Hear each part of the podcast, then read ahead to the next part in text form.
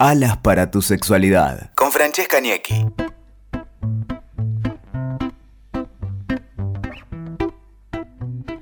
Hola, ¿cómo están? Estamos en Alas para tu sexualidad.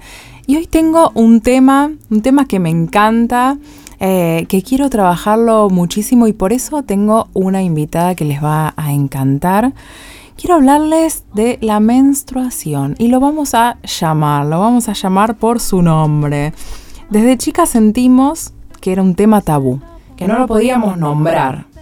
La regla, Andrés, nos sentíamos sucias, odiábamos cuando llegaba esos días y hasta queríamos que se inventara algo para no sangrar. Que hoy en día hay un diu así. no estábamos conectadas ni veíamos la importancia de nuestra menstruación para nuestra salud. Nos hablaba de nuestra salud, nos hablaba de nuestro cuerpo, de un cuerpo conectado. Bueno, hoy para muchas todavía sigue siendo así pero para muchas otras no. Y para quienes conocen acá a mi amiga que tengo al lado, a Carolina Sota, de La Copita eh, Menstrual, que la página para que la sigan es copitamenstrual.com y tienen Instagram Viva la Copita. Y ahí la verdad que si se meten van a conectarse de nuevo eh, con nuestro periodo, ¿no? Así que bueno, bienvenida Caro, gracias. Gracias a vos por la invitación.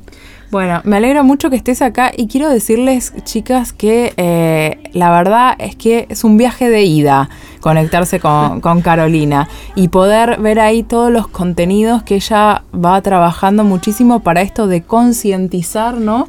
sobre el periodo. Así que, bueno, lo primero que le quiero eh, preguntar a Caro es si se acuerda de su primera menstruación. Y a ver algunas anécdotas desde ese lado. Pero creo aparte que eso es algo de lo que se acuerda la mayoría. Eh, de hecho, hace poco hice como una encuesta y se acuerda, pero cantidad sí, me acuerdo también. y, muchas devoluciones que también son las para, para analizar. En cuanto a lo mío, me acuerdo, a mí me vino a los 10 eh, y yo más o menos ya sabía de qué se trataba, pero la verdad que hasta que no te pasa, no estás como del todo segura de qué es. Es más como algo que sabes que va a venir. Y un día voy al baño, estaba en casa de mi casa, casa de mis padres, y tenían unas manchas en la bombacha y fui corriendo y le dije a mi mamá. Claro. Como, papá, papá, ¿qué pasó? ¿Qué pasó? Mira, imaginándome, me acuerdo de la expresión de mi mamá, como sorpresa, pero como en alegría, con no sé qué, así como feliz. Me da una toallita, me explica cómo usarla y demás, y me dice, bueno, y el mes que viene de nuevo. Digo, ¿cómo el mes que, que viene de nuevo? ¿No era una sola vez? No, se, se, ríe, ¿no? Obvio, me dice, no, no, te va a venir así. y me puse a llorar, lloré, pero no sabes todo lo que lloré. Eh, hasta que, bueno, uno al mes siguiente volvió. y era verdad. Después uno, uno se va acostumbrando.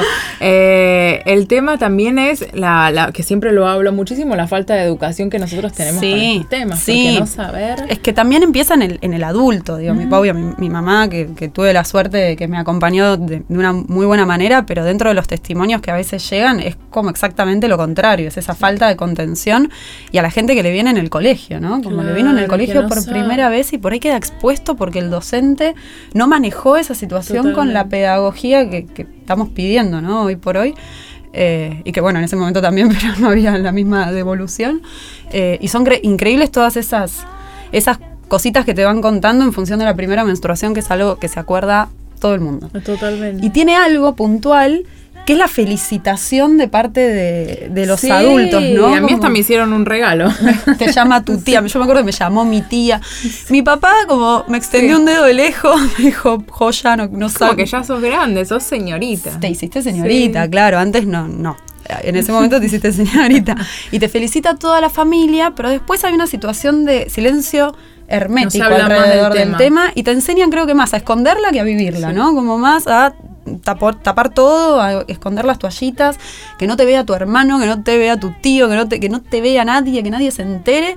Eh, cuando en realidad el comienzo es un festejo en algún punto. Entonces, como que esa contradicción. hay una contra no lo había pensado así, pero hay una súper contradicción. Y creo que eso también es algo que se va como cultivando con los años y que uno lo plasma en la manera de vivirla también. Sí, pues se festeja y después de repente, o sea, se empieza a odiar. Sí, ah, y porque, pasa a ser algo sucio, algo incómodo también. Y justamente creo que la falta de, educación en quienes acompañan a a los jóvenes, que, o sea, a la juventud que empieza a menstruar, tiene esto de no poder explicarle que a veces si te viene mucho es normal, si te viene irregular es normal, como que el, ciclo tiene un tiempo hasta que se acomoda y ese periodo es súper importante que sea de manera acompañada, porque tu cuerpo está parte con otras transformaciones más allá de la menstruación en sí, Totalmente. que me imagino, yo no, recuerdo específicamente, pero seguro que me trastornaron como a todo el mundo, porque de golpe tu cuerpo va cambiando, empezás a sangrar, empezás como hasta con por ahí molestias o dolores, eh, hasta que ese ciclo se acomoda y se puede ya tratar de otra forma. Y en esa época en que medio como que la mayoría lo vive como que no le gusta su cuerpo, como que odia esas transformaciones que vas teniendo en el cuerpo, ¿no? Tal cual. Eh, la adolescencia es como una transición claro, totalmente. súper terrible. ¿Y cómo, cómo lo ves hoy en día? ¿Sigue siendo un tema tabú la menstruación? ¿Ves que se empieza a hablar más con los, las chicas jóvenes, las chicas de nuestra edad? Sí, yo creo que salió mucho, me parece que toda la, movida que se está dando de, apropiarse del cuerpo, que, que se están dando en distintos aspectos, pero la menstruación entró en eso, entonces hoy la juventud habla distinto de todo eso. Y creo que también exige que se habla distinto de eso y eso está genial. Eh, pero por ahí eso lo veo más en mensajes por ahí que me llegan de mamás que están acompañando a sus hijas y ya lo hacen con otro concepto o que le quieren regalar algo reutilizable para que para que transite su menstruación y no que caiga con lo desechable, que, de alguna forma, bueno, tiene otras consecuencias para el cuerpo y eso ella se conoce. Entonces, todo ese camino de una menstruación acompañada, una menstruación con productos más sanos, un acompañamiento y cambió todo. Yo veo que, que eso con, con, el tema de las cuestiones de género y demás y con el trabajo que, que, hacemos eh, muchas de nosotras para, para trabajar esto de, de, querer más tu cuerpo y, y de naturalizar estas cuestiones, eh, cambió bastante, pero todavía sigue habiendo mucho desde el lado de, de la publicidad, de seguir eh, vendiéndote, obviamente, es algo comercial, de, de, vendiéndote eso y también el tema, como decía yo al principio, del due que hace que no te venga y hay un montón de cuestiones industria alrededor de invisibilizar la menstruación y de que siga siendo un padecimiento. Sigue existiendo esa industria, pero bueno, las resistencias siempre son chiquitas y en algún momento abarcarán más espacios. Pero incluso las marcas, las empresas, que esto es algo que creo que empezó a pasar hace poquitos años, o por lo menos yo lo vi hace poquitos años, han cambiado el discurso de la forma de comunicar. Incluso se eh, muestra roja, ya no es más de eso es un montón, porque era azul o, naranja en algunas publicidades, pero rojo era como, ¿no? Y de hecho, si vos ves como publicidades actuales o por ahí en redes sociales o algo, todavía hay gente que reacciona a ese rojo. Que dice como, ¿por qué, tengo que estar viendo esto? Pero lo que te quería comentar es algo que, me, que, no sé, se empezó a notar hace poco, es el discurso diferente que empezaron a tener las marcas.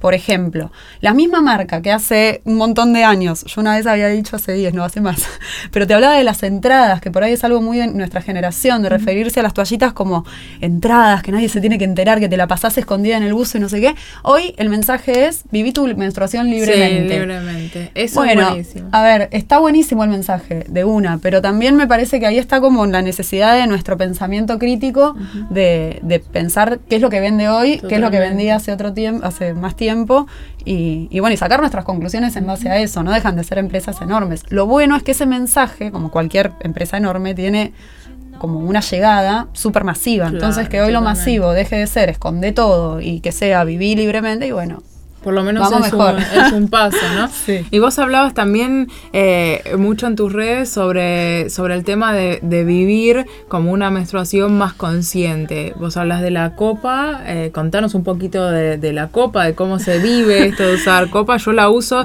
y la verdad que, que, que realmente me cambió muchísimo la forma de conectarme. Pero bueno, ¿cómo, cómo son las experiencias de las mujeres que las usan? Son un montón. Y la verdad es que es eh, siempre te dicen que es un camino de ida. Eh, al comienzo la verdad es que yo lo, decía muy convencida, pero cuando ves tanta gente tan convencida, la verdad es que es como enorme, ¿viste? Y, lo que tiene es una, creo que te cura mucho el cuerpo en cuanto a los usos de los descartables. Me parece que el cuerpo se acostumbró a vivir de infección en infección, ¿viste? De problema en problema, de, molestia en molestia, y me parece que la copa, y creo que lo reutilizable en general, porque me parece que la toallita de tela es lo mismo, te liberan de todo eso de, la molestia. La copa al ser algo interno y que no absorbe, cambió todo, porque antes, antes, antes por ahí nosotras, pero el tampón tiene este, esta cosa de absorber todo, no únicamente la sangre menstrual, sino también la humedad natural de la zona, y eso hace que todo el pH y la flora vaginal cambie. Algo que no te altera y bueno, es algo que te tiene una, una experiencia distinta con la menstruación, digamos, como que te está presentando otra alternativa. Y creo que eso está buenísimo y que tanta gente lo esté viviendo está buenísimo, incluso quienes tienen mucho sangrado y que eso ha sido un problema porque tienen que estar cambiándose continuamente, porque los descartables no dan abasto. Entonces poder resolver todo en un vasito de silicona es un montón. La verdad es que es, eh, muchas te dicen que les cambió la vida y, bueno, y sí, efectivamente sí porque por ahí para algunas ha sido más cómodo, ¿no? Como, bueno, ahora tengo toda mi situación menstrual, digamos, de gestión menstrual reducida en un vasito, eh, pero a otras realmente sufrían su ciclo. Entonces, poder pasar algo más cómodo, me parece que es súper importante pensar qué es lo que nos incomoda, ¿no? Que si la menstruación o los productos que usamos para la menstruación, porque el hecho de menstruar por ahí no, no te molesta en sí, pero si es una incomodidad, si es pura basura, si es puro olor, si tiene esta cosa del descartable de de qué es desagradable el olor que termina juntando, que tiene que ver con los químicos más que nada que tiene todo eso, y va a ser diferente la relación con el sangrado. No vas a querer sangrar, digamos, porque es súper incómodo. Totalmente, totalmente. Eh, bueno, no sé si querés eh, agregarme algo más que, que te parezca interesante sobre el tema de sobre el tema de esto de, vivirla de, otra manera no de es que creo que eso es algo que, la copa creo que tiene algo muy lindo que es la experiencia el boca a boca no el, que alguien te comentó que o por lo menos yo llegué a la copa así y todavía recibo mensajes pese a que está mucho más difundido eh, no sé, en redes o, está más conocido el tema de la copa que hace un par de años, donde era pura resistencia. Vos hablabas de copa menstrual hace cinco años, cuatro años, que por lo menos cuando yo empecé a difundirlo como, eh, no sé, más masivamente, y la devolución era odio. Era como, ¿qué me estás mostrando? ¿Qué estás inventando? ¿Qué, quieren mostrar? Que nada que ver. Y, y hoy por hoy es al contrario gente que se responde entre ellas, amigas que te dicen, mi amiga usa la copa y le vino bárbaro, entonces yo quiero ver una como la de ella. Entonces vemos los modelos, las diferencias, ¿no? Como qué copa se puede ajustar mejor a, la necesidad de, cada persona, porque también la idea de la copita es que reduzca el consumo. Totalmente. Entonces que te compres una y que con eso gestiones tu menstruación a largo plazo y que con eso esté. Entonces está buenísimo esto también que te obliga a la copa a un autoconocimiento del cuerpo, es algo interno que hay que ubicarlo de tal o cual manera y, eso está bueno para aprender mucho sobre la anatomía, que es algo que lo tenemos olvidado. Apropiarse del cuerpo y gestionar el cuerpo creo que es parte de lo que la copa te invita. Sí, es buenísimo porque es una reconexión con el cuerpo y además también una forma de, cuidar la naturaleza que es súper interesante. Y, mm, y, por el otro lado, ¿qué otros métodos eh, así de menstruación consciente? Vos hablabas de, la, de las toallitas de tela, hablabas de la copita, ¿hay algunas otras formas, otras formas de cuidado? Hay otras formas, la que yo por lo menos conozco y se me viene hacia la cabeza que vos me decís es la esponja, que son esponjas marinas, que son de uso intravaginal, pero también tienen esto de absorber y de alguna manera como alterar un poquito la zona. Y después lo que hoy por hoy está muy difundido es el sangrado libre. A partir de la maratón este, de, Gandhi, que estuvo en Londres, creo que había sido la maratón, donde ella salió a correr con su periodo así a la vista, eh, y fue tan controvertido, porque imagínate una Mira, no sabía, menstruando. Sí, ella eh, decidió, creo que el día previo que le, le, venía, como que iba a salir a correr así. Claro. Y una manera de visibilizar.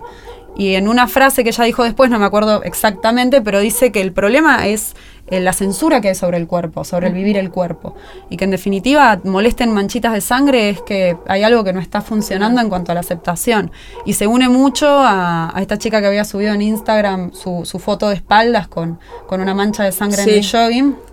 Eh, que ella dijo lo mismo, me censuraron la foto mil veces porque hay una mancha de sangre en el jogging, yo estoy totalmente vestida, la foto no es nada provocativa, o sea, no tiene nada de, lo que efectivamente puede ser un motivo para que te bajen una foto de redes sociales por temas morales, y sin embargo fue censura tras censura tras censura. Entonces el sangrado libre es esto de, ella lo visibilizó mucho, de dejar correr la sangre. Para eso el control eh, de la musculatura, para elegir cuándo soltar esa sangre. de que, siempre hablamos.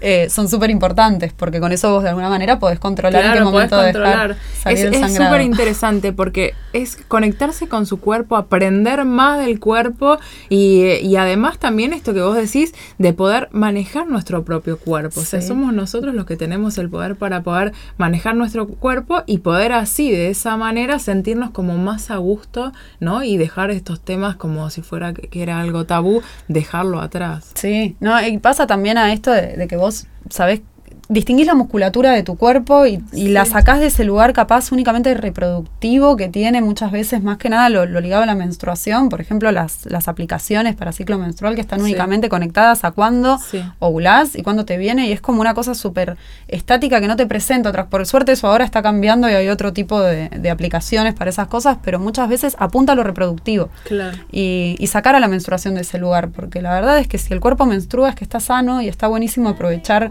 ese índice de salud que te está mostrando y no que quede únicamente en qué sangre que hay que, que hay que sacar. Bueno, nosotros incluso eh, hace poco hice un podcast sobre, sobre distintas formas de disfrutar la sexualidad durante el periodo, así que ni, siquiera eso nos tiene que nos, nos prohíbe. O es que no, de, hecho a mí me gusta. claro, porque aparte en ese momento estás con las hormonas ahí revolucionarísimas, pero para mejor. Y hay que aprovecharlo. Sí, sí, total. Así que, bueno, te agradezco, eh, Caro. La pueden seguir en Viva la Copita y en copitamenstrual.com, que es la página web.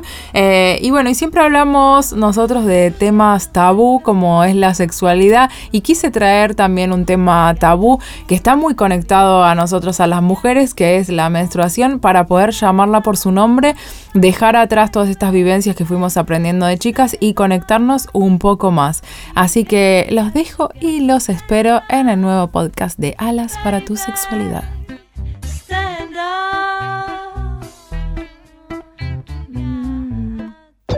Escuchaste Alas para tu sexualidad con Francesca Niecki. WeToker. Sumamos las partes.